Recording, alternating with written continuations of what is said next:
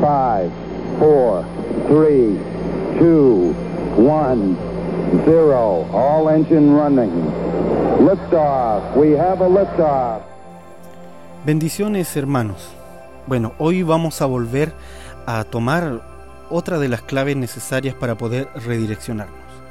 Y hemos estado hablando acerca de poder tomar la voz de Dios como una de las primeras cosas para eh, volver a tomar el destino que el Señor trazó para nosotros, para reencaminarnos en ese destino.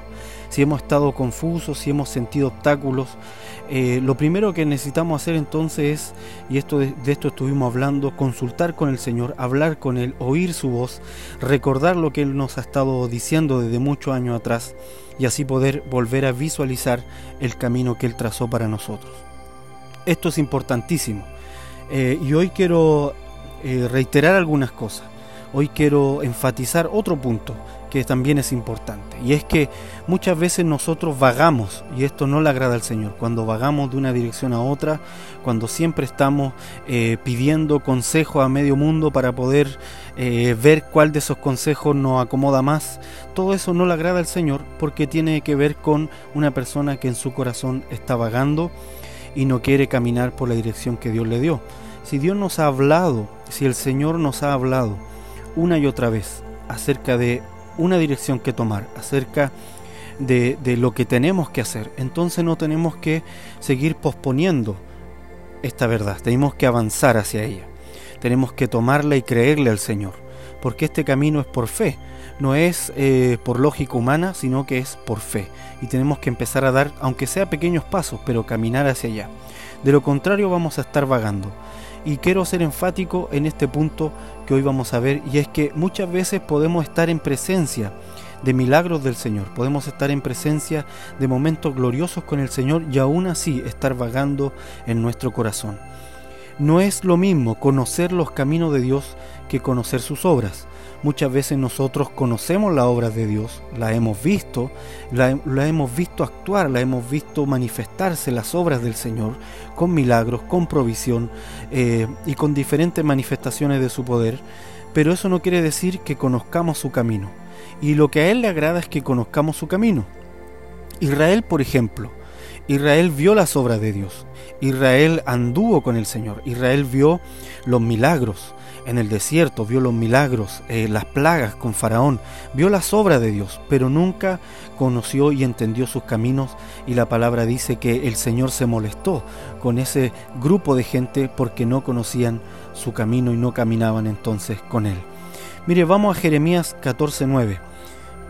Dice, porque eres como hombre atónito y como valiente que no puede librar, sin embargo, tú estás entre nosotros, oh Jehová, y sobre nosotros es invocado tu nombre no nos desampares. Fíjense cómo el profeta está clamando al Señor angustiado.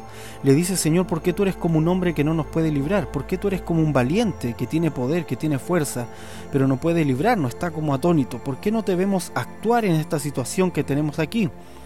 Dice, sin embargo, tú estás entre nosotros, nosotros sabemos que tú estás en medio nuestro y sobre nosotros es invocado tu nombre, dice, no nos desampares. Pero fíjese la respuesta del Señor en el siguiente versículo. Así ha dicho Jehová acerca de este pueblo. Se deleitaron en vagar y no dieron reposo a sus pies, por tanto Jehová no se agrada de ellos. Se acordará ahora de su maldad y castigará sus pecados. ¿Cuál fue el error entonces de Israel? Ellos habían visto al Señor como un valiente saliendo al encuentro de sus enemigos para librarlos. Muchas veces habían visto las obras de Dios librándolos. Muchísimas veces, muchísimos milagros, muchísimas manifestaciones del Señor. Pero ellos habían vagado en su corazón y ese vagar les impedía ahora saber hacia dónde tenían que ir. Dijo el Señor, se deleitaron en vagar y no dieron reposo a sus pies.